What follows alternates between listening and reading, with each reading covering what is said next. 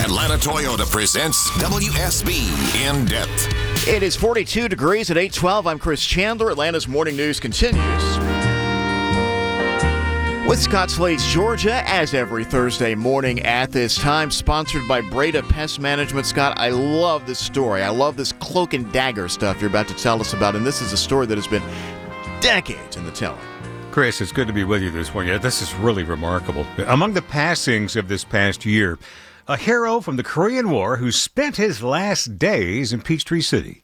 He wasn't boastful about what he did, but when you talk to him and this information would come out, it was like, I can't believe this guy did this. That's former Atlanta Journal Constitution writer, reporter Ron Martz, and we talked often with Ron while he was embedded with the U.S. military during the Gulf War. He's talking now about retired Army Colonel Ben Malcolm, who passed away on October 30th at the age of 94. I mean, one of the things that I told people, I said, before Rambo, there was Ben Malcolm, because Ben was just, uh, he, he did things that kind of defy description.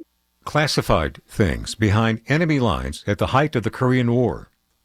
Colonel Malcolm to the Witness to War website. He pulled back a big map on the wall and showed me that I was going to be operating 150 miles behind the lines in North Korea. And once these missions were declassified, Ron Martz, the kinds of things Colonel Malcolm did? They would run missions from uh, this particular island or a series of islands that they had there. And they would go in and they do hit and run attacks. Uh, they would uh, they would rob banks. Um, they would uh, disrupt rail lines. Um, and it was all it was really conventional guerrilla type warfare uh, that they did. And Ben would accompany them on, on many of these missions. They were largely North Korean defectors in Colonel Malcolm's unit, a story that waited over four decades to be told. Then, when he told me, he says, most of this is information uh, of the unit that I've been involved with has been classified for more than 40 years. So we don't have a lot of information, written information out there. But if you want to dig into it, maybe we can get them to declassify some of this stuff. That led to Ron Martz and Colonel Malcolm collaborating on the book White Tigers My Secret War in North Korea.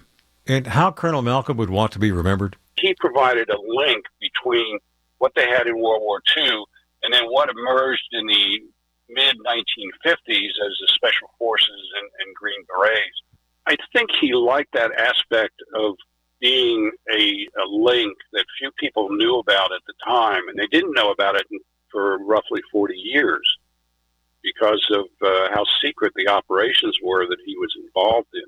He, he liked the idea that um, he was able to keep alive the unconventional warfare aspect within the U.S. Army during a time when many of the traditionalists tried to get it away from it. They, they wanted to do away with the unconventional warfare elements within the Army.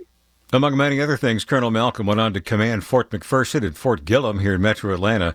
Born on December 20th, 1928 in Monroe, Georgia, his celebration of life service is next week at the Carmichael Hemperley Funeral Home in Peachtree City on December 20th, 2023, Chris, and what would have been his 95th birthday. Remarkable man. All right. Thanks, man. We'll talk to you next week. Yes, sir. Scott Slade's Georgia every Thursday morning, 645 and 812, sponsored by Breda Pest Management.